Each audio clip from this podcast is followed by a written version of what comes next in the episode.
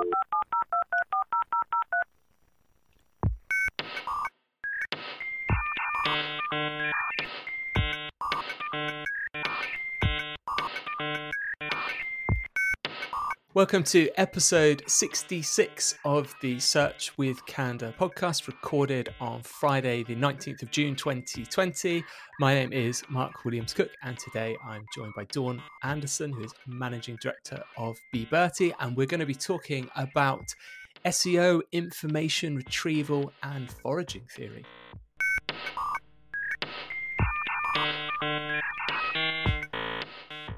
Dawn, thank you so much for taking the time to join us today on the podcast. As usual, would love just to give you uh, a few moments to introduce yourself. If so, if there's anyone in the SEO community who doesn't know who you are, uh, here's your chance to to to introduce yourself and, and let us know a bit about you. Uh, hi, Mark. The first, thank you for inviting me on this uh, on this podcast. I've been a bit quiet of late, and um, yeah, so it's nice to actually speak to people. Um, I'm Dawn Anderson. I've been doing SEO for, well, it's 13 years now.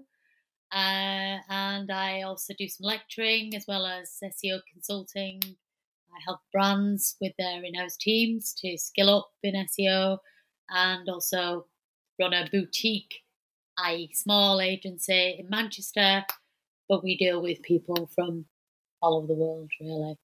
And um, yeah, so that's that's about the size of it. Yeah, I've been doing this for quite a while. So I actually checked. Uh, so as many of you know, and lots of people in the SEO industry, I have kind of my main communication with other SEOs a lot of time is through Twitter.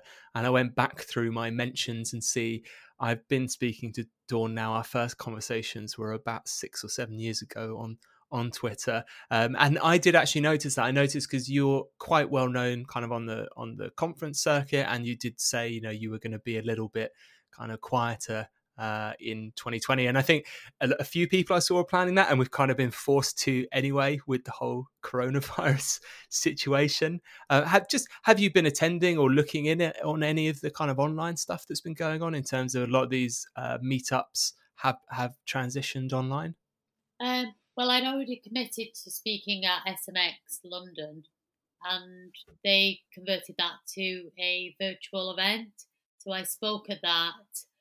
I was asked to speak at a few others, but obviously client work had to come first. Not that I'm not saying other people don't prioritize clients, of course, but some clients were impacted by coronavirus, um, had to close, uh, all sorts of things. So was just a bit chaotic. So I had to focus, if you like, very much on on helping them through this challenging time. So I didn't get a chance to look at as many things online as I'd have liked to do. Uh, I mean, there's a huge amount of, of webinars out there at the moment. Yeah. Great. If, yeah. If people in the past maybe didn't get to conferences, it's certainly a time where there's a lot of learnings to be had.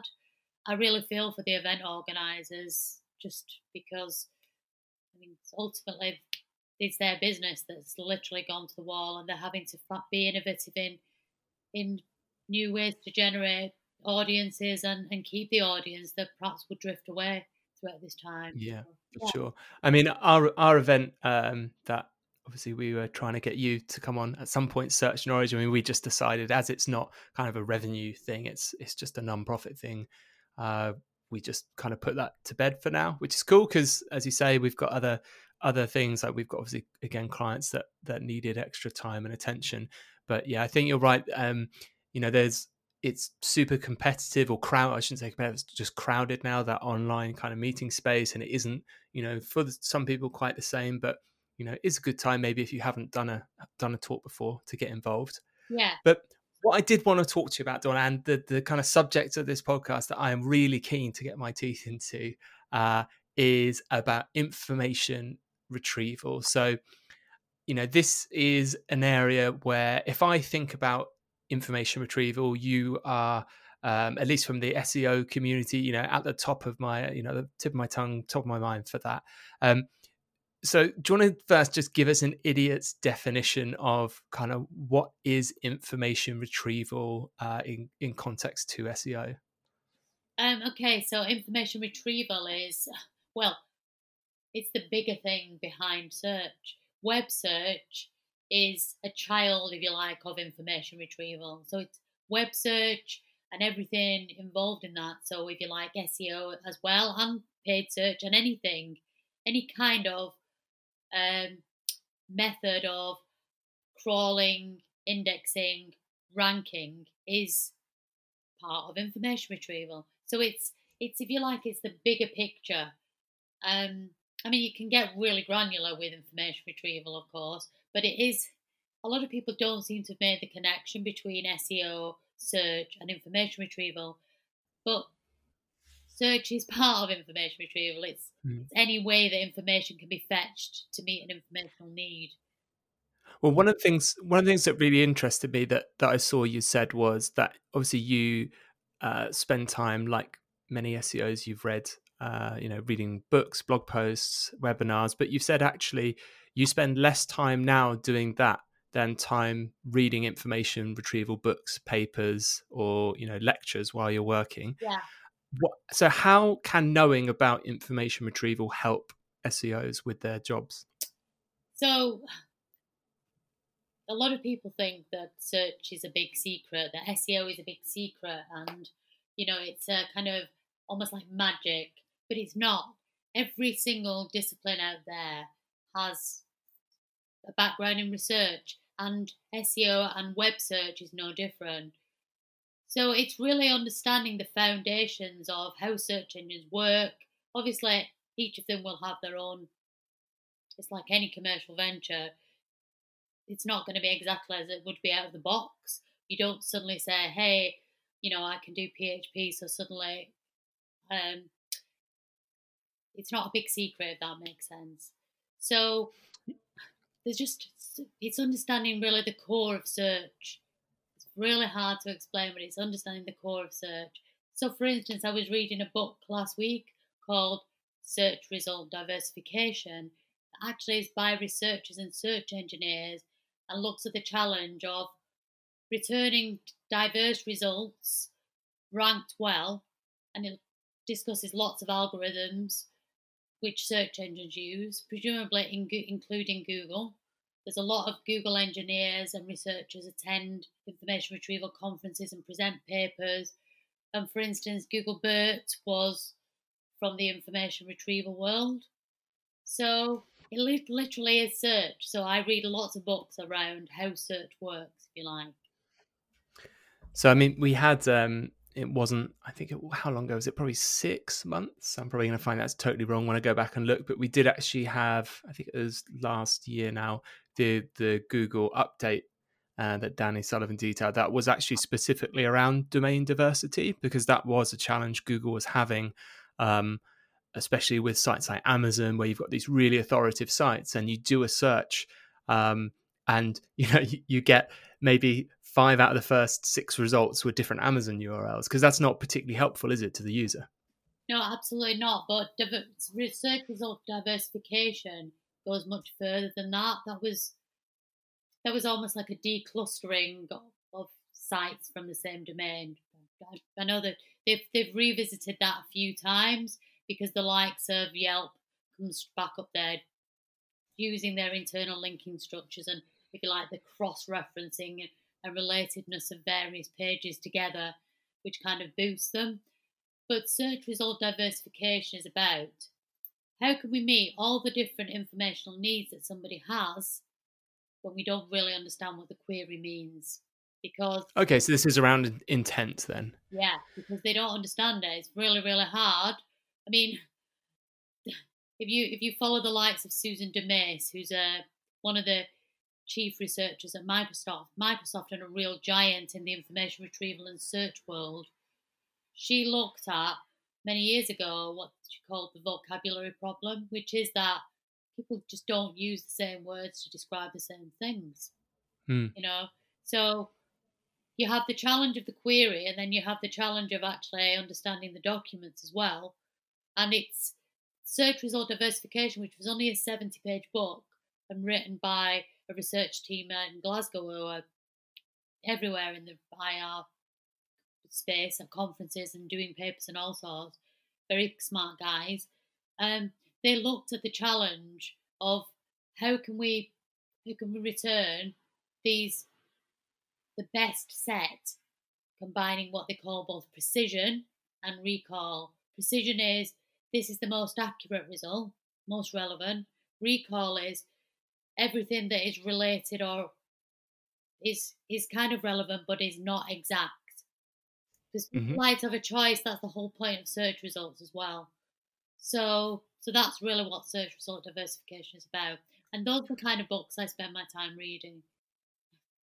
So that's really interesting because that's a um, process we go through with clients just in terms of intent. So to give you an example, you know, if if they come along and say, okay, we want to rank our you know our service for this kind of search term, and then when you start looking for that, you can see, for instance, the type of results you get back might be, say, comparison results rather than individual um, service providers like themselves, you know, we can start to have those conversations about, well, Google's deciding here that, you know, the primary intent of that person for that search is actually they want to do a comparison. They don't want a specific result.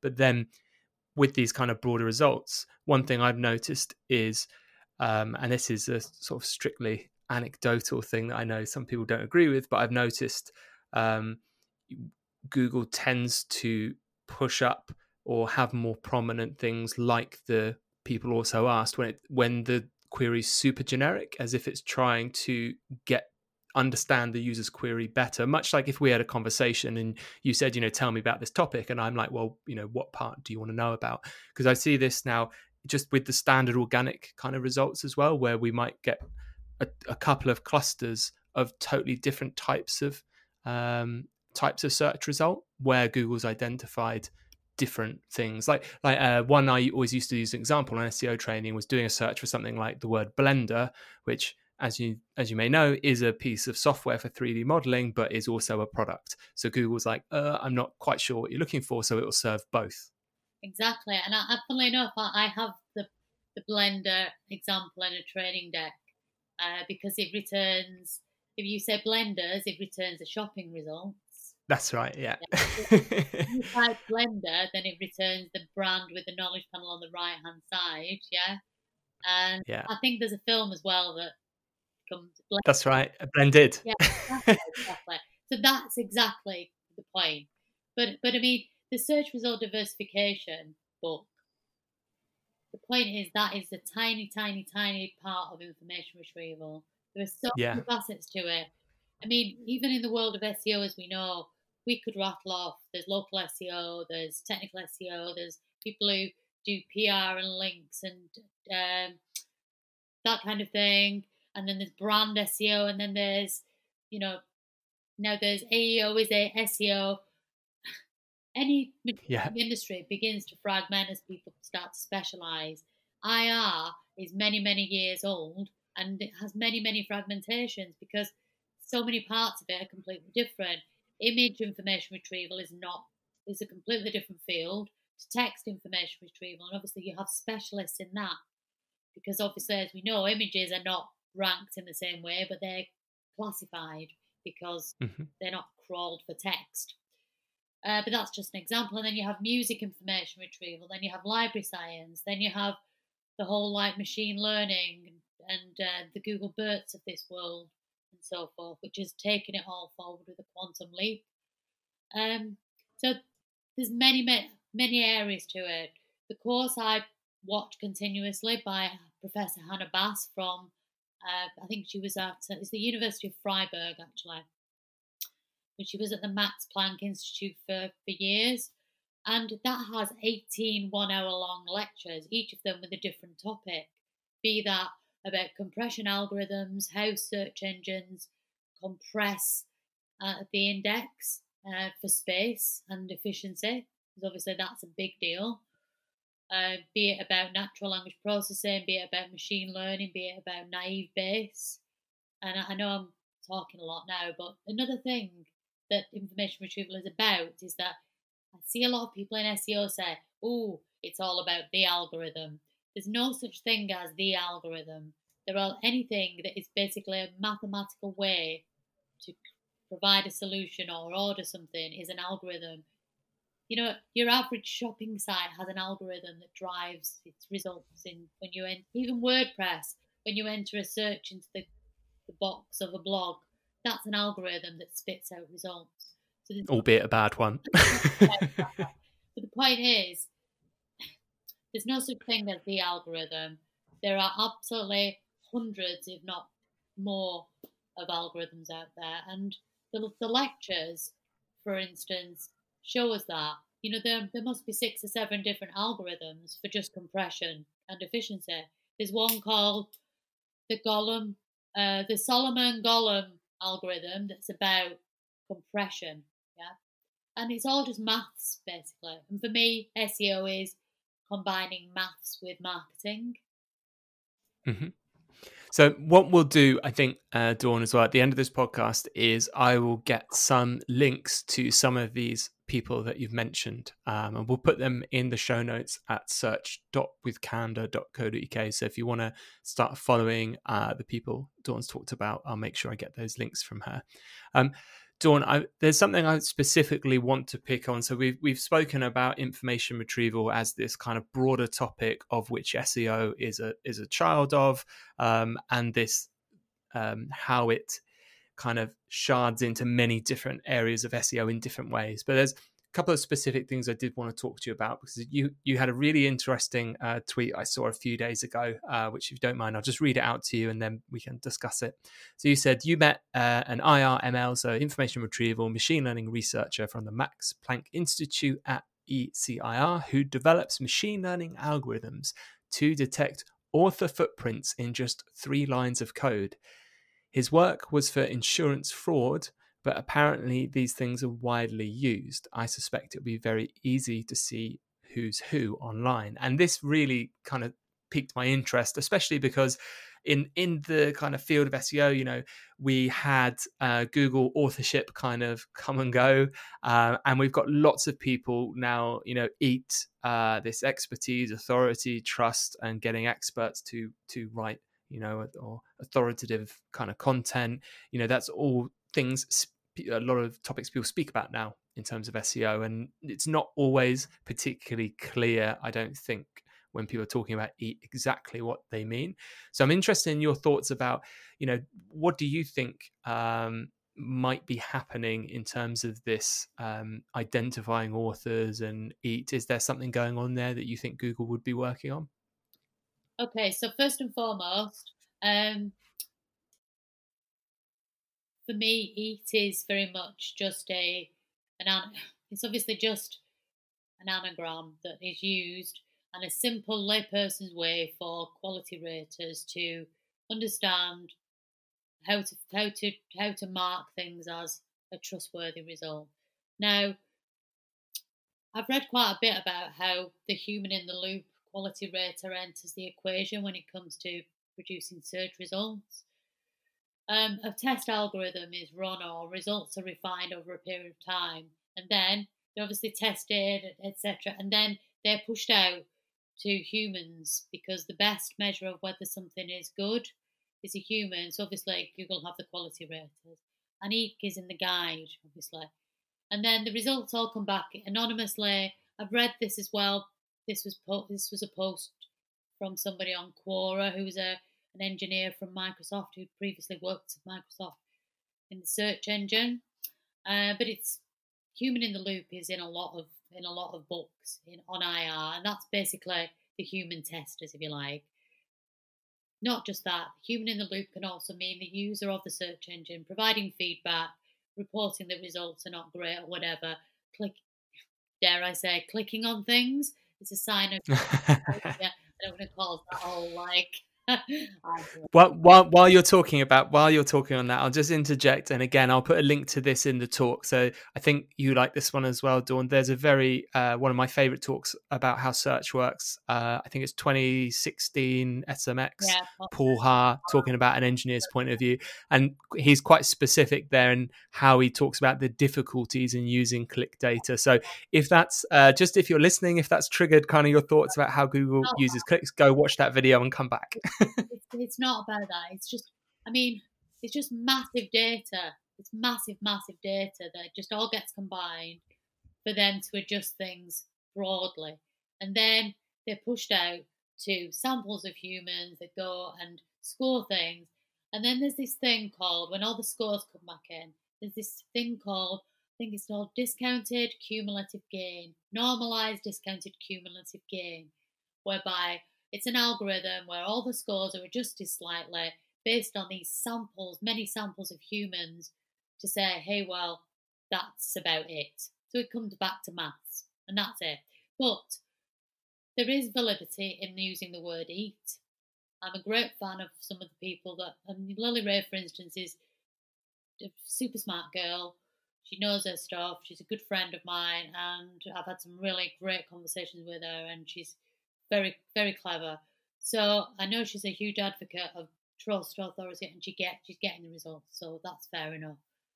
So um, I think there is validity in it. I think we all have terms that we use to that are simple to explain to clients, and I think that's why Google have called it EAT. I don't think you'd ever find an IR engineer call it EAT. And I asked Harry on Twitter when we were having a bit of a joke about it, and he went, the only person that's ever mentioned it is Paul Haahr, and that was only when he was talking about comms. Some of the things I'm talking about now, I'd probably never get away with talking about to clients because they're too, you know, they're too geeky, and sometimes the IR speak is too geeky, so it has to be made simple for quality raters who need a simple way to say, how can I tell if somebody's an expert, an author, and are they trustworthy? Go and investigate. Okay. So that's that point. Uh, so on to the other issue about the authorship and the trust, etc.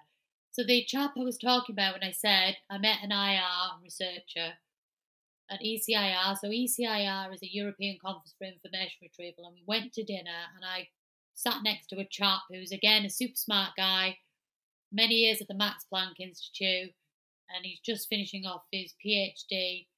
His subject matter is author detection, author, but he's worked for fraud companies. But he did, he was actually speaking at ECR. He developed an algorithm which was tiny, tiny, just a few lines of code, using compression algorithms. Um, that is able to look at author footprints. And if you want to look him up, just in case you don't believe me, uh, who who would think that somebody wouldn't believe somebody in the world of SEO? Um, he's called Oren Halvani, O R E N Halvani, and he was speaking at ECIR, and he literally his work for six years now has been on building algorithms that can be used in search or in technology to detect fraud, who an author is. His work is fascinating, actually, and I'm pretty sure that there'll be that in place with the whole guest posting thing. I mean, it's really easy for us as humans to get. Today, I got an email, or yesterday, I got an email from somebody and said, Hey, I'm John, blah, blah. I'm using an example of a common name. He had a picture as well, so he clearly had a Gmail account no other footprint at all. Yeah. So these it doesn't take a rocket scientist. And I think there's a lot of people in SEO spend a lot of time trying to sweep up after themselves, thinking that deep learning machine learning systems can't pick up on the fact that this is a fake person. Seriously, I'm not sure that it's worth the effort. I think that they should realize that Google is really really smart at being able to tell who people are, and algorithms can pick up an outlier just like that. Certainly, the work of somebody like Oren Halvani, and if you look, there's loads of papers on that. You know, these systems are used to just detect when somebody's wrote something. I, I imagine they'd be able to cluster together all all of the papers that I'd ever written, or all of the blog posts that I'd ever written, or all of the contributions that I'd ever written, because I'll have a style. I'll you know, it's just easy. And when somebody asked John on Twitter, that's how the conversation started because he said it's pretty obvious when something's a guest post. So I'm not sure it's worth the effort for SEOs to be trying to trick Google. Yeah. That's really interesting because obviously they did, uh, when I say they, uh, I should say John uh, Mueller from Google did um, you know, have that comment. I think it was this week or last week now when they were confirming that every they were just saying anytime you do a guest post, the link should be no followed. But also, he seemed kind of blasé about it because the st- the comment he made was we're pretty good at algorithmically detecting when it's a guest post now, um, which I you know I just thought was quite impressive. Goes along with what you're saying. Um, I've seen mixed you know results uh, myself, but obviously the web is very big, and I'm only looking at a tiny part. But I think the point you know you're rightly making here is that look, you know we're we're basically training machines to spot patterns and actually machines do a much better job at spotting patterns especially with lots of data than humans do. So while we use human in the loop stuff for um, almost like fitness testing and you know uh, real world testing to get that granular view if we're if we're looking at masses of data and like you said you know it's about spotting outliers when you've got literally you know billions, very big number of pages to compare, the outliers do become um, yeah, do become kind of obvious. Now, because much of it's about clustering, authors, authoritative authors will have built a cluster that will stand out, and then you have all these other randoms all over the place. and I'm trying to implement a lot of the things that I learn in IR, for instance, to visualize clusters and link graphs and I think a, a, a, guest posting author will stand out like a sore thumb in a link graph, and all the places that they've posted at will literally be visible if you look at it in terms of a link graph because they send these lists of like, "Hey, I write for this."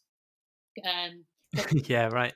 so when you zoom down and look at it from above, you'll have the map of potentially all the places where they post. Yeah. So it's it's not difficult. I think we need to step back. Um, I mean, things like I talk quite a bit about things like zip and distribution. That's a big thing I've learned a lot about in the world of uh, reading information retrieval books, and it literally applies to everything. Zipfian distribution will apply to the most authoritative writers on the world on the topic of SEO or on any topic. Um, and zip. Can Can you give us a quick definition of Zipfian distribution, Dawn? Anything that anything that is ordered, literally, is like the word "the" is the most used word in the world. Yeah. The second most used word in the world is used half as much as the, and the third is used a third as much as the, and that distribution or frequency is ordered to anything in the world. Populations of cities, every language in the world follows this zip Zipfian curve where it just halves every time across every single version of Wikipedia, across every language, even languages that are not known or not not um, translated as yet. Popular everything. Seriously, it's a power law, and that power law applies massively to SEO. For instance, it's the reason why PageRank halves every time, because in a frequency distribution, everything is proportional to one over its rank. Yeah. So that is a big thing that has massively helped. Understanding that has massively helped me in being able to look at these bigger concepts and understand, for instance, that some authors will just stand out because of this whole like zip fee and distribution. And then you'll have all the random guest posters from all over the place on the very edges of this zip curve. So are these algorithms going to be smart enough? Because obviously, I, I got married and changed my name, Dawn, from Mark Cook to Mark Williams Cook. So are these algorithms going to be smart enough to know that? Well, that's they will over time, but but you're an entity. Well, you're not an entity. You are, but you're not because obviously true entities are in the knowledge graph, etc. But you'll what you what you'll find is that for a while, Mark Cook will come up, then Mark Williams Cook, it's about named entity disambiguation, and that is where um, things like unlinked mentions come into play. And again, Gary Illyes mentioned that when somebody said, "What's the point of a, an, uh, an unlinked mention?" He said, "We use it for entity disambiguation." So for a while, it, they'll work it out, but it's why, for instance, they struggle so much with locations of the UK hmm. because, mm. for instance, you know, Manchester is in Greater Manchester, but then Manchester City is Manchester. And then you've got Manchester, Manchester, which is a child of Manchester City is a child of Manchester. And it's throughout the whole of the UK that and throughout the whole of the world. And people get it wrong. So you have all these databases where people are guessing wrong. Then you've got Wikipedia that's out of date. So entity disambiguation is a different thing, but it's again all part of information retrieval. So yeah. So we're this is fascinating, Dawn. This is really interesting stuff. We're, we're already at 30 minutes, and there's one other subject I did want to cover uh, with you because uh, I saw you had you had again briefly uh, mentioned it, and it really interested me because uh, I had to Google this. It was back in 2010.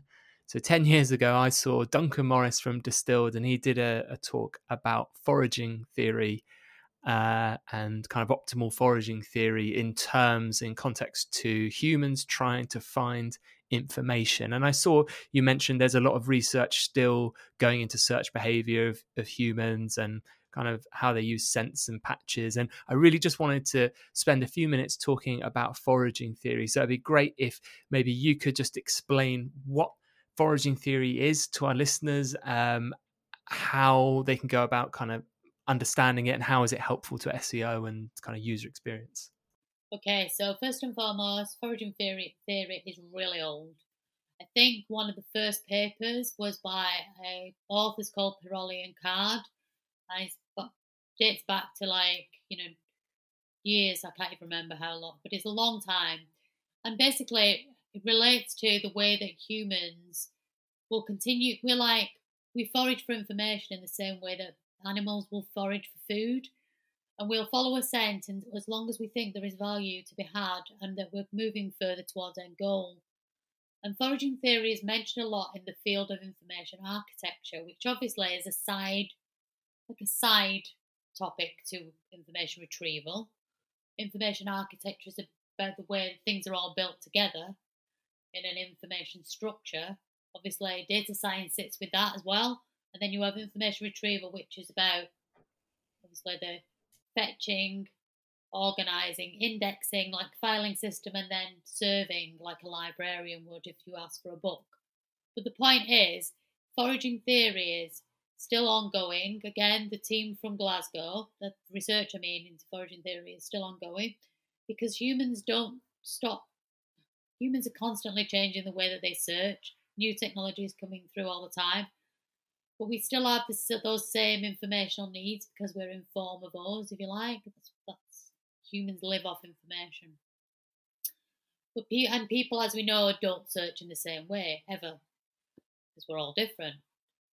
Each generation, obviously, changes as well because you've got the likes of people now on a mobile, and so they a lot of the time they want to use the actual internal search box on a website rather than actually browsing through. But then other people will actually choose to browse and click from one section to another. So, information foraging is about that understanding the behavior, understanding, making sure that people realize that there's still value beyond that next step as they seek and forage and follow these what they call scent patches, information scent patches, which are and that's why the, the, likes of click here on a link is a really bad thing. Not only is it bad mm. for accessibility, but it's bad for information foraging because you're not telling people what the gain is, what's the value that's behind that link.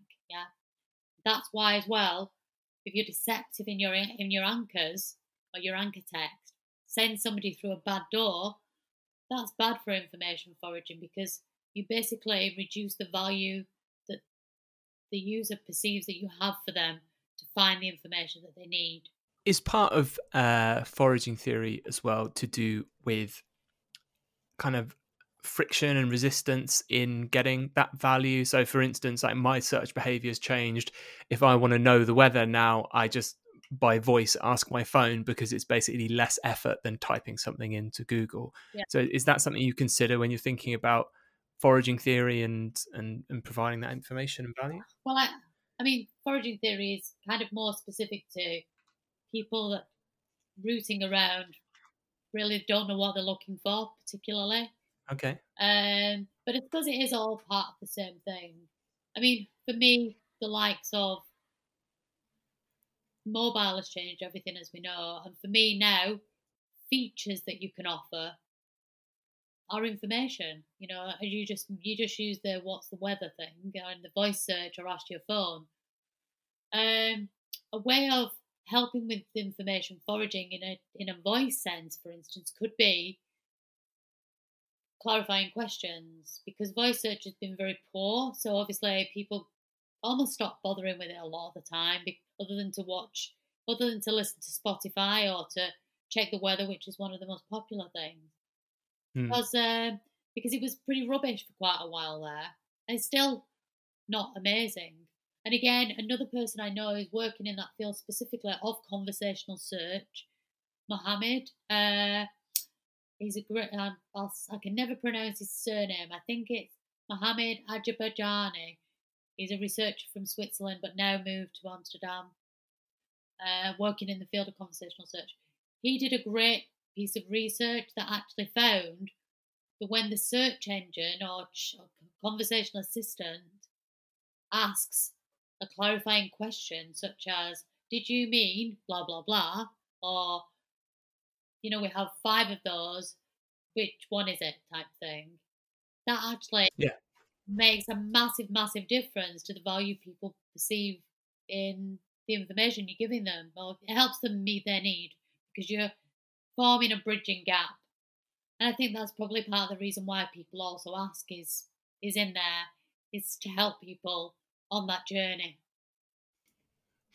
It, it, it's interesting when you compare uh, kind of information foraging to foraging for food and not people not being sure about what they want because it just reminds me of all the times I've got sucked into that um, circle of behavior in Wikipedia where you just you go to look up one thing and then you end up clicking on link after link and re- reading something completely different. I guess that's the information equivalent of binge eating.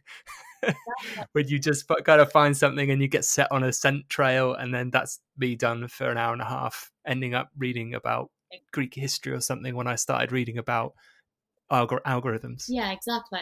And that's why the likes of, you know, contextual internal linking is very, very important as long as it's useful and helpful because you want people to be able to continue there. Some people love browsing. I, I get the impression that you're like that, as you just said. You know, you you like to go off and follow a path of information. Like me, I, I like to just keep going down rabbit holes because I find that those are where all the best things are. Um, yeah, so so that's really it's very much akin to like animals. It's an interesting topic. It's very much part of UX as well now. So all of these these disciplines are very combined.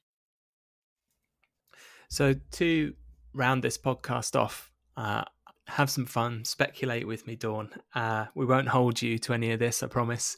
Uh, have you got any thoughts around how SEO, and not necessarily just in terms of IR and machine learning, but obviously welcome those topics. How do you think? What do you think we're going to see changing over the next kind of five years or, or more? Uh, I think, I think search is just going to become increasingly about features that you can provide to help users. So obviously words still matter, but for instance, on you know, uh, as you said, the weather, being able to get the weather uh, on e-commerce sites, for instance, you know, the other day, I think Marie had a an interview with John Mueller, and he was talking about all the all those pointless words you see on e-commerce websites uh, on the category page that are clearly made yeah. search engines. yes. You know, I asked that question of him a few years ago on Webmaster Hangout, and I think we'll move more and more away from those kind of things into a fewer words type of scenario, but features matter. So fe- feature weight. So are there lots of great pictures on that fashion website? Are there? Is there a, a runway video? Is there a 360 degree? Is there a facility to be able to try on virtually that outfit? Or, you know, is there a, not so much colours, but is there, is there is there just all these really interesting features? Is there a section that answers questions that others people have asked in there on this? So ladening features is the is the way forward, I think. But obviously, that's just a very small part of it. I mean, for me, search will become increasingly just an assistive part of our life. Yeah. Challenge is sometimes I think a lot a lot of people will start to devalue SEO and not realize that SEO is as much, if not more, of a necessity as those features become part of an offering because they all need optimizing. There'll still be fuzzy edges that search engines still won't be able to work out. There'll still be continuous change. And it's not enough just to be a marketer and to just guess because SEO is a finely tuned balancing act of watching for change, understanding why or how that change might have happened. Was it something on the site technically? Was it because of a query intent shift? Was it because just a general change in user information need the, on the web or in, in the territory as a whole? Yeah. So, yeah, so I think it's important that people realize SEO still needs to be very much at the heart of all of this.